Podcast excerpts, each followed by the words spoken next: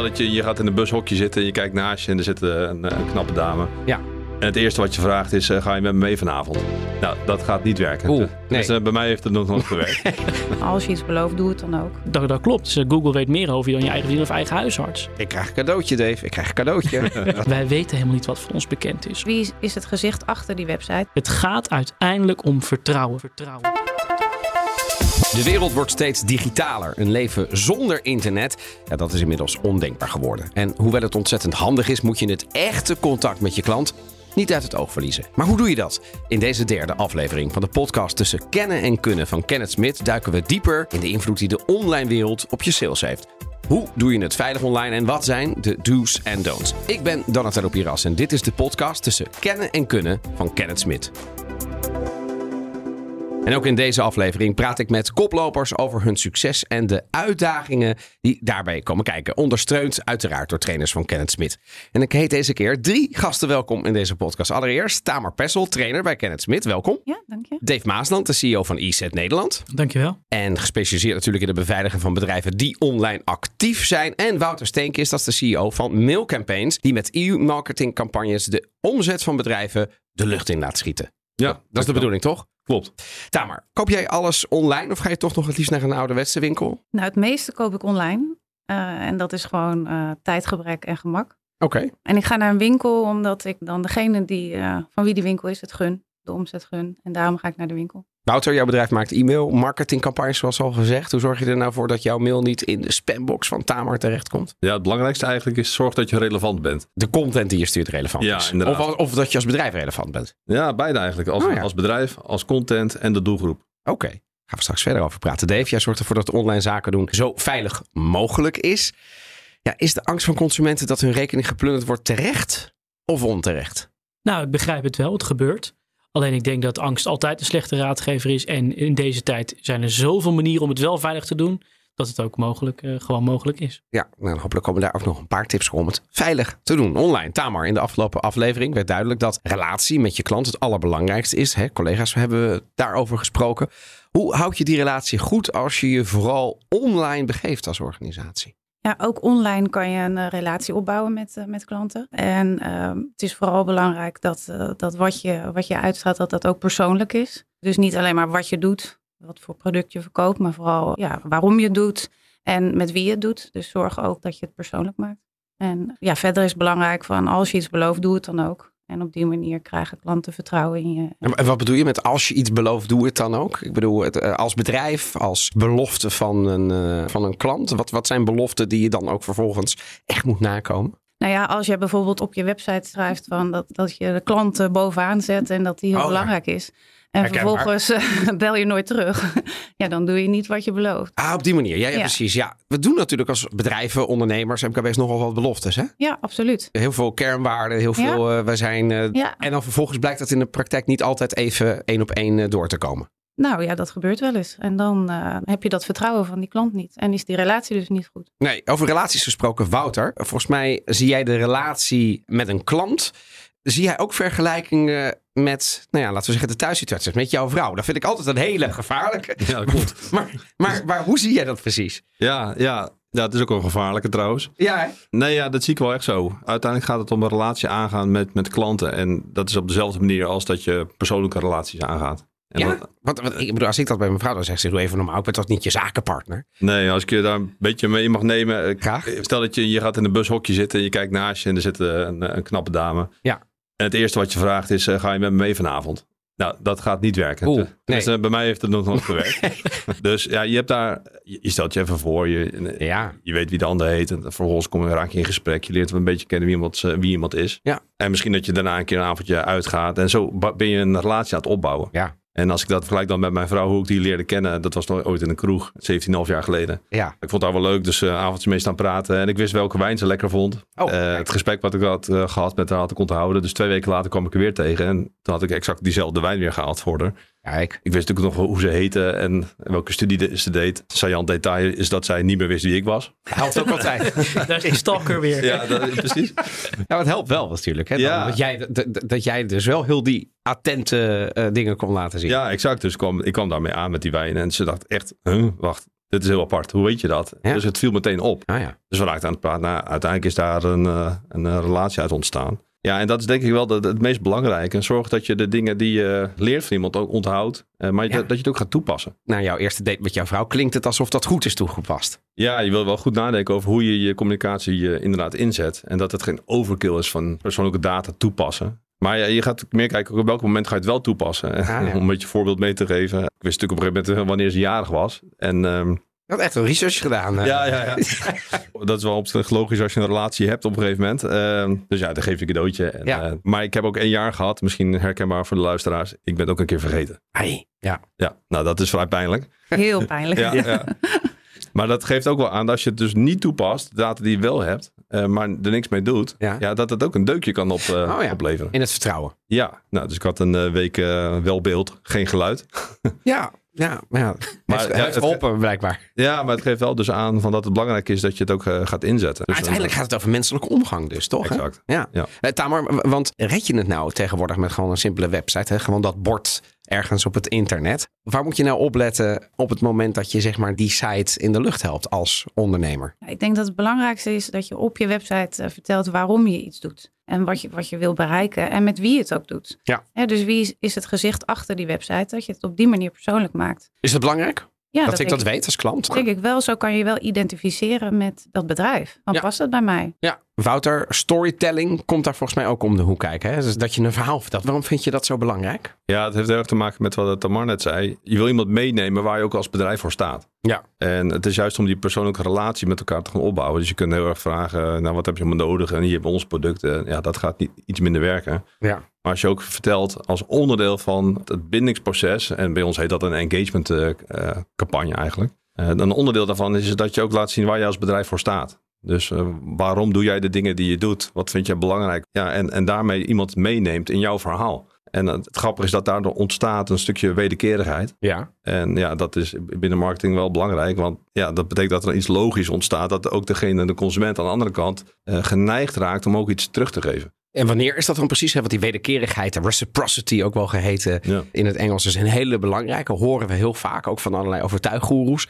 Maar hoe bereik je dan dat die wederkerigheid ontstaat? Dat ik ook voel van, hé, hey, maar Ja, het is eigenlijk eh, door belangeloos iets, iets te geven. Belangeloos. Ja, dus zonder commerciële doelstellingen. Bijvoorbeeld als ik het dan heb over e-mailmarketing. Ja. Een mail in een bepaald proces en waar je alleen maar vertelt over jouw bedrijf. En waar je voor staat, leuke foto's. En dat je een kijkje geeft in de keuken bijvoorbeeld van, van het maakproces. Bijvoorbeeld. ja. Zonder koop dit. eh, Zonder commerciële belangen. Oké, ja, Dave? Nou, Wouter, ik heb ooit de topman van Coolblue horen zeggen: het gaat om een plaatje, een praatje en een prijsje. Dat is de kern van webwinkels.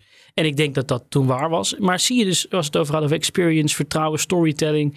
Zie je ook webwinkels die die stap buiten dat functionele maken, ook meer experience aanbieden op de website. Zijn die daarheen aan het transformeren of zie je dat nog niet? Nou ja, als je het een voorbeeld noemt van Coolblue, die zijn dat natuurlijk in de meest extreme vormen aan het doen. En ja, ook op een hele mooie manier. Dus daar is storytelling een heel belangrijk onderdeel waar ook niet direct een commercieel belang aan gekoppeld is. Dus als je het eh, hebt als voorbeeld, zeg maar, waar je heel hoop inspiratie uit kan halen, dan zou ik zeker naar dat soort partijen kijken. En Ja. gaan kijken, oké, waar kan ik dit nou toepassen in mijn bedrijf? Maar hoe kan ik af en toe iets het- over het, het beloven? Dat is wel belangrijk, hè? Want Coolblue belooft misschien niet altijd veel, maar ze, ze leveren net altijd wat meer. Hè? Het under promise over deliver principe. Is dat belangrijk? Absoluut. Je moet je onderscheiden. Maar kun je dat blijven doen? Hè? Want als ik dat, het, het schept ook wel een bepaalde verwachting, toch? Op het moment dat ik dat één keer heb gedaan, dan denk je, hé, maar eh, die Donatello moet ik hebben, want dat is altijd goed. Als ik het dan de volgende keer niet doe, ben je misschien teleurgesteld. Ja, dat zou kunnen. Maar goed, als je dat goed communiceert met de klant, eh, hoe dat is gekomen. En de Oh ja. volgende keer gaat het weer goed. Het is natuurlijk niet zo dat ze niet meer bij je willen bestellen. Dat geloof ik niet. Nou, oké. Je hebt altijd wel weer een kans om het goed te maken.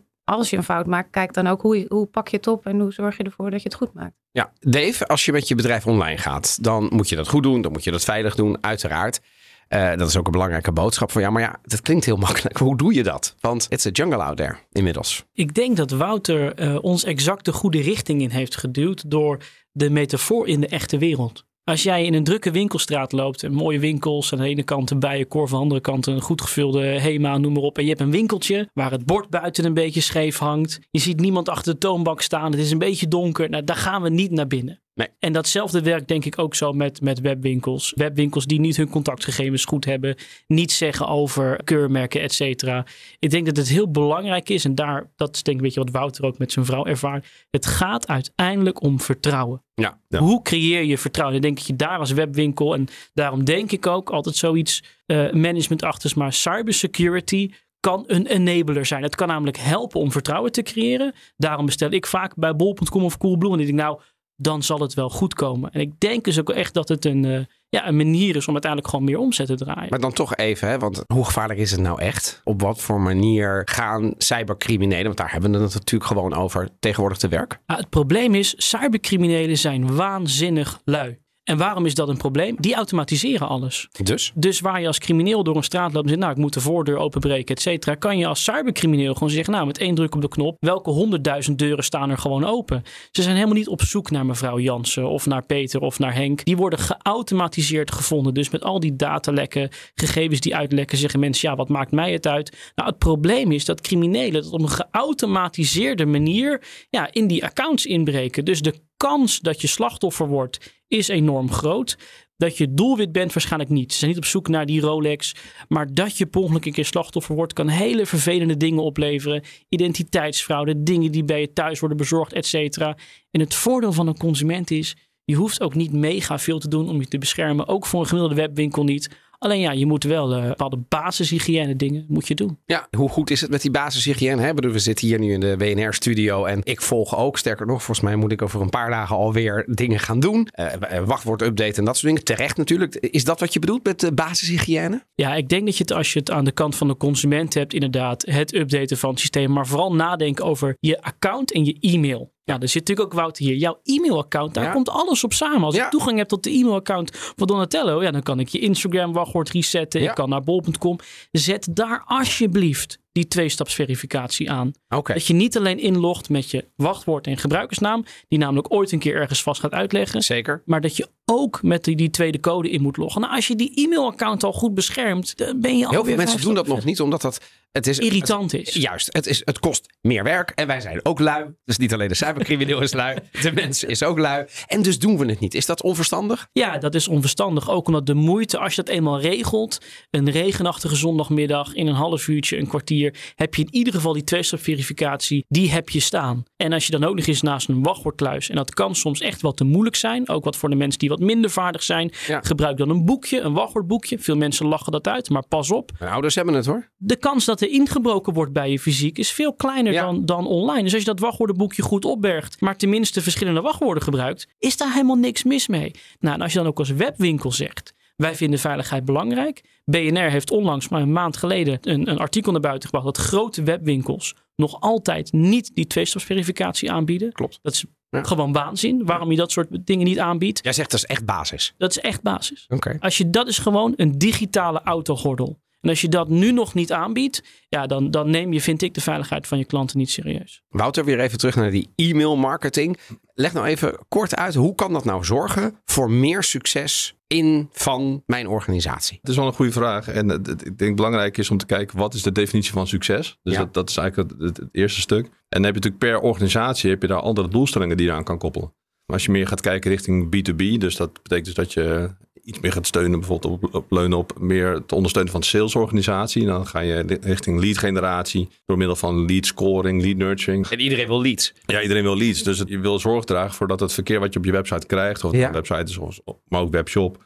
eh, hoe zorg je dat je die mensen vangt, eh, dat je ze zo goed mogelijk leert kennen? Ja. Gelijk met wat ik toen straks vertelde.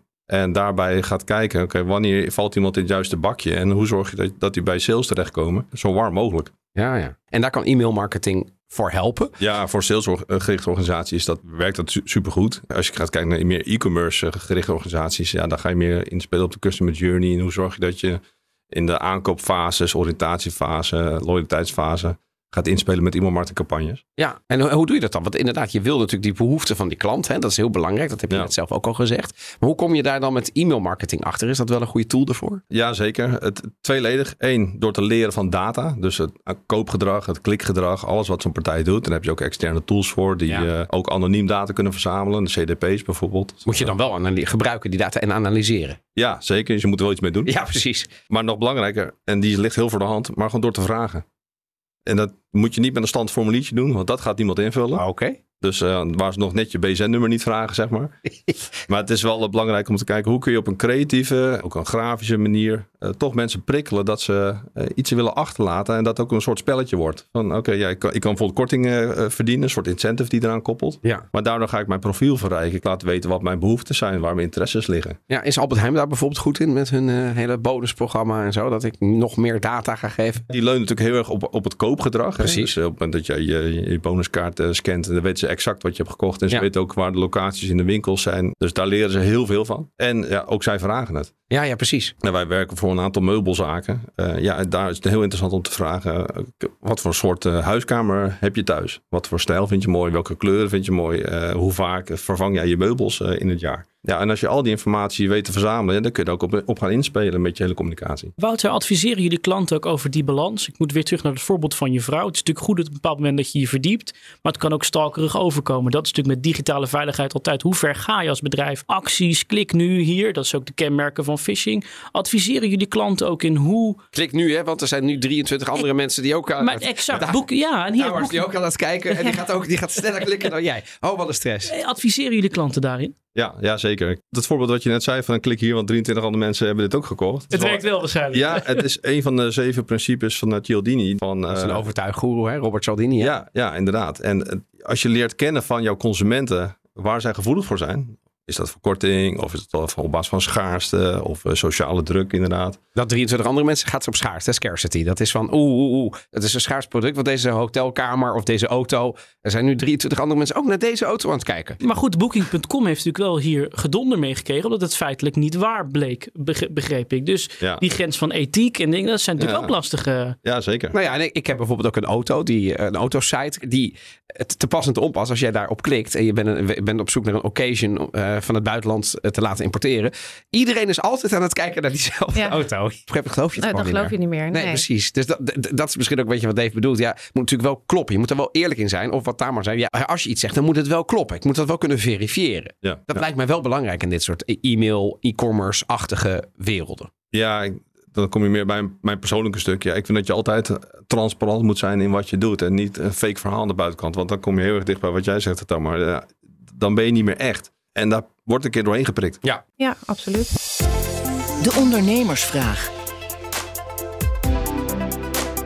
Van elkaars fouten kun je leren, want hoe succesvol je ook bent met een organisatie, ja, op een gegeven moment loop je tegen een situatie aan waarvan je even niet meer weet hoe je dat moet oplossen.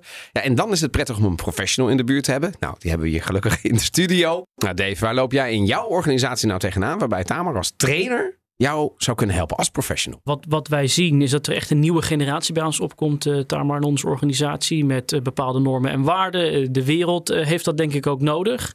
Dus wij zitten heel erg op dat feit van dat leiderschap van de toekomst. Wat is dat en hoe ziet ons volgende management eruit? Hoe bereiden we die mensen daarop voor? Heel klassiek en in een zaaltje zetten en zeggen: Nou, jullie zijn nu managementtraining, werkt misschien niet meer. Hoe, hoe bereiden wij dat nieuwe leiderschap voor? Hoe spelen we daarop in en wat is dat nieuwe leiderschap volgens jou? Ja, die jonge mensen die eh, vinden natuurlijk andere dingen belangrijker dan onze generatie of nog wel- of mijn generatie of nog ouder. Wij zijn nog heel jong, hè? Even voor de, voor de mensen die denken dat hier stokoude mensen in de studio zitten. Nee, het valt mee. ja, precies. Het is wel een andere generatie. Zeker. En ehm, dat, dat eerst mensen gewoon eh, bij een bedrijf bleven werken omdat het lekker om de hoek was en omdat je goed salaris had. Jonge mensen vinden dat gewoon veel minder belangrijk en die hebben een hoger doel. Hè? Ook eh, problematiek in de wereld. Ze vinden andere dingen veel belangrijker om daar wat aan toe te kunnen voegen.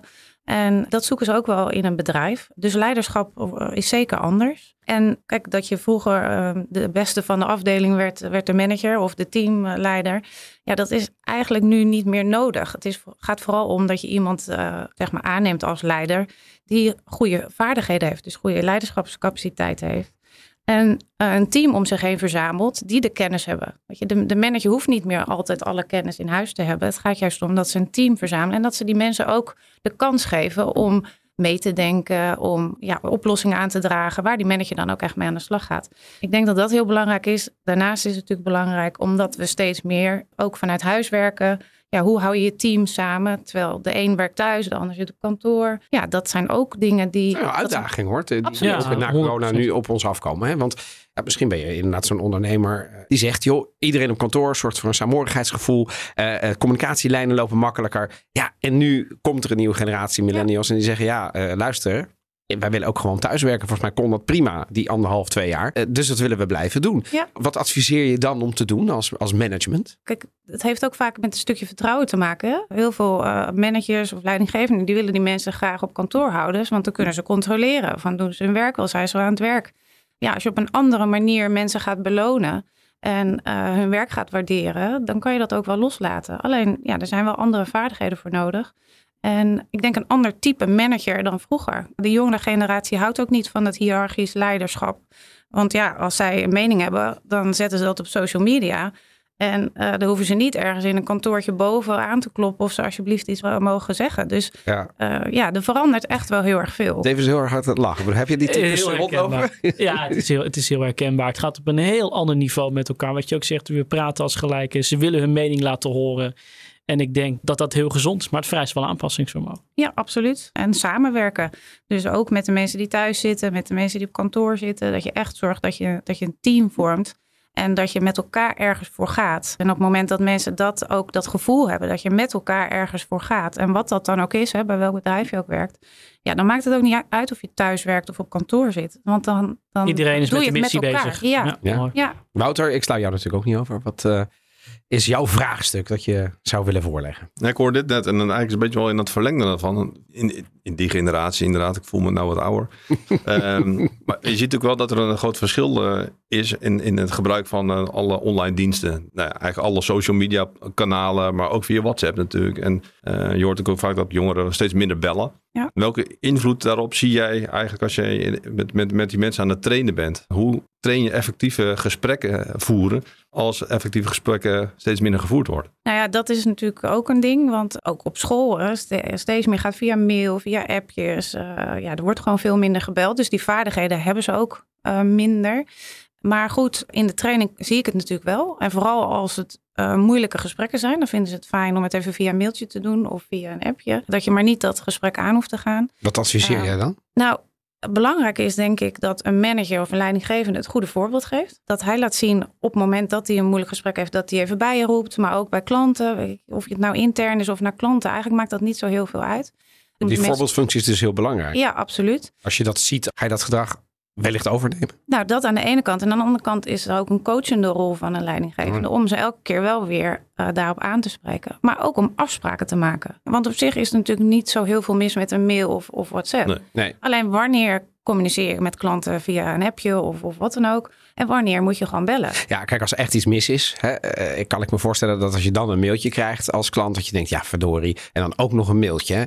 Je gaat de relatie ook niet uitmaken met een appje. Hè? Dat is een soort code. Maar Wordt je- ook wel gedaan volgens mij. Maar... Ja, maar ja, precies. En daarom hebben we het er denk ik Ja. over. Dus ik Ja. denk dat eh, als er echt iets mis is en er is bijvoorbeeld een belofte gedaan en ik als klant heb iets heel anders gekregen, ik heb me erover beklaagd en ik krijg dan een mailtje. Misschien wil ik dan gewoon een telefoontje. Absoluut. Als je bij jezelf nadenkt van... oeh, dit gaat hij niet leuk vinden, die klant. Dan Ja? moet je gewoon bellen. Kijk, Ja, ook nu nog steeds. Ja, nu nog steeds, absoluut. Kijk, en, en natuurlijk, jonge mensen zullen dat misschien moeilijker vinden. Hè? Eh, terwijl aan de andere kant zijn ze denk ik wel wat eh, nou, zelfbewuster. Eh, ze durven denk ik ook wel wat Maar het is meer. toch ook gewoon te trainen? Absoluut, ja. Kijk, Kijk. Dat, dat is geen enkel probleem. Maar er ligt ook wel een rol bij die manager. Zeker. En, maar ook in het afspraken maken. Dus gewoon dat voor hun duidelijk is. Wanneer bel je of wanneer kan je prima een appje sturen of mail.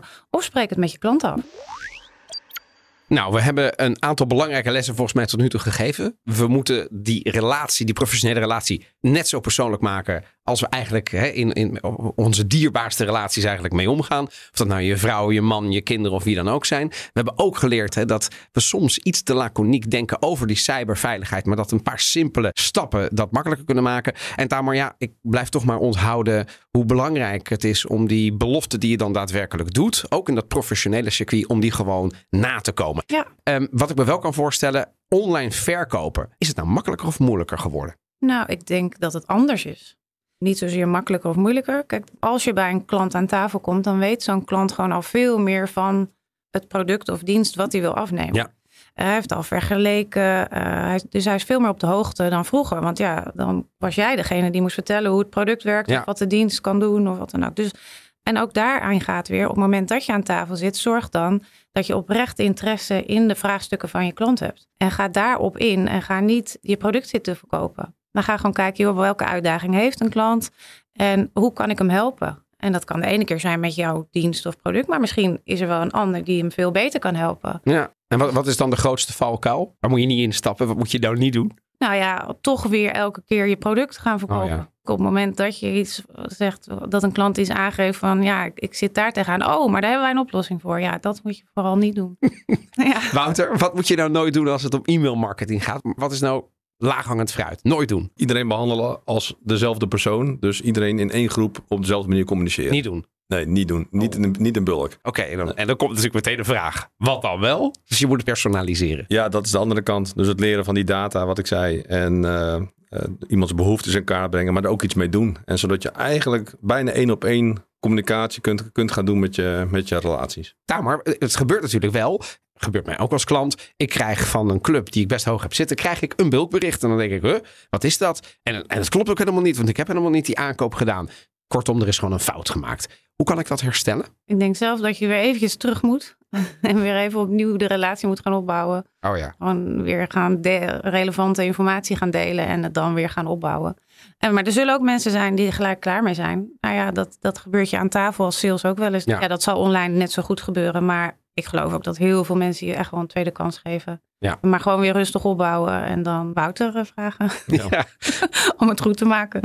En Dave, wat is jouw belangrijkste tip aan consumenten die webshops gebruiken? As in iedereen inmiddels. Nou, maar ook, ook voor, on- voor de ondernemers denk ik dat het twee kanten op gaat. Is te laat nadenken over beveiliging. Er zijn natuurlijk principes als eh, security and privacy by design. Wat zoveel zegt als denk er nou eens van tevoren over na. Niet dat je dat mailtje stuurt en dan een of andere marketingafdeling heeft dat bedacht. En achteraf denkt iedereen, hé, hey, maar is dit wel handig? Denk gewoon na bij elke feature die je ontwikkelt. Elke actie die je doet. Heeft dit ook een andere kant? En hetzelfde geldt voor consumenten ook. Dus als je een webshop ziet of bezoekt, eh, zoek hem even op voor je gaat kopen. Eh, Google even op reviews. Google de naam van de webshop op ook fraude. Kijk even naar de contactgegevens. Als je twijfelt, zoek het op. En dan ook bij twijfel niet doen. Maar denk er niet te laat over na. Dan kom je denk ik een heel eind. En dan toch nog, Dave. Ja, hij komt namelijk altijd voorbij. Ik wil hem nog een keer weten. er zijn altijd mensen die zeggen, joh luister. Ik heb gewoon niets te verbergen. Ook online niet. Wat zeg je tegen die mensen? Want jij denkt er anders over. Ja, ik denk dat ze namelijk niet weten wat ze precies verbergen. Als ik vraag, oké, zou ik in je Google zoekgeschiedenis mogen kijken? Dan zeggen ze, nou, dat is misschien niet handig. Hmm. Ze zeggen, nee, ja, dat, dat, klopt. Google weet meer over je dan je eigen vriendin of eigen huisarts. Zeg, dus het gaat er misschien niet om dat je, als jij heel bewust zelf weet, dit heeft Google allemaal van mij, of dit hebben andere bedrijven van mij, en ik vind dat prima, dan is dat goed. Maar het probleem in deze digitale wereld is, wij weten helemaal niet wat van ons bekend is. Omdat bedrijven daar niet transparant over zijn, dat we al tien jaar alles afgeven. Of omdat het gewoon simpelweg te veel moeite kost om het allemaal te achterhalen. Hè? E- Exact. En ik denk dat we daar wel eens moeten nadenken. Het gaat misschien niet om alleen je leeftijd, niet alleen om waar je gisteren was, maar het gaat om die combinatie van data. En besef je niet dat met alle combinatie van data men kan echt heel ver gaan. En misschien is dat nu oké, maar over tien jaar weten we niet wat deze wereld brengt. Dus een beetje bewuster zijn. Want nadenken van wat weten mensen eigenlijk van mij? En ik, ja, ik ga toch een anti-tip geven tegen waar. Als een webshop om je verjaardag vraagt, geef het niet. Dat is alleen maar iets wat uit kan lekken, wat ze kunnen misbruiken. Je hoeft niet, in ieder geval niet altijd je echte gegevens op te geven. dat is krijg- niet verplicht. Ik krijg een cadeautje, Dave. Ik krijg een cadeautje. De- Doe dat vooral. Maar ik denk dat je je dus ook consument niet moet laten dwingen in allerlei marketingtrucjes. Het is jouw data. Ah, ja. Jij bepaalt, jij hebt ook het recht om je data te laten verwijderen en in te zien. En maak daar gebruik Gewoon van. veel bewuster mee omgaan. Absoluut. Tamar Pessel, trainer bij Kenneth Smit, dankjewel. Dave Maasland, CEO van EZ Nederland, bedankt. En Wouter Steenkes, de CEO van Mail Campaigns. Allemaal bedankt. Niet alleen voor jullie komst naar de studio, maar natuurlijk ook voor jullie inzichten. En dit was alweer de derde aflevering van de podcast tussen kennen en kunnen van Kenneth Smit. In de volgende aflevering zoomen we in op fouten maken. Want ondernemers leren graag van elkaar successen. Maar succes gaat ook gepaard. Hebben we vandaag ook gehoord. Vallen en opstaan. Je hoort dan het verhaal van Martijn van der Harst. Hij startte als ZZP'er op zijn zolderkamertje. Had een paar jaar later een groot succesvol bedrijf. Maar dat ging uiteraard niet vanzelf. Hoe leer je nu van je fouten? En hoe zorg je voor een veilige omgeving waar je ook die fouten mag maken. Luister naar de podcast tussen kennen en kunnen van Kenneth Smit via je favoriete podcast app. En wil je weten wat Kenneth Smit voor jouw organisatie kan betekenen? Doe dan de business scan op de site en ontdek hoe we jouw organisatie op weg naar de top kunnen bereiken. Kijk op kennethsmit.com. Dankjewel voor het luisteren.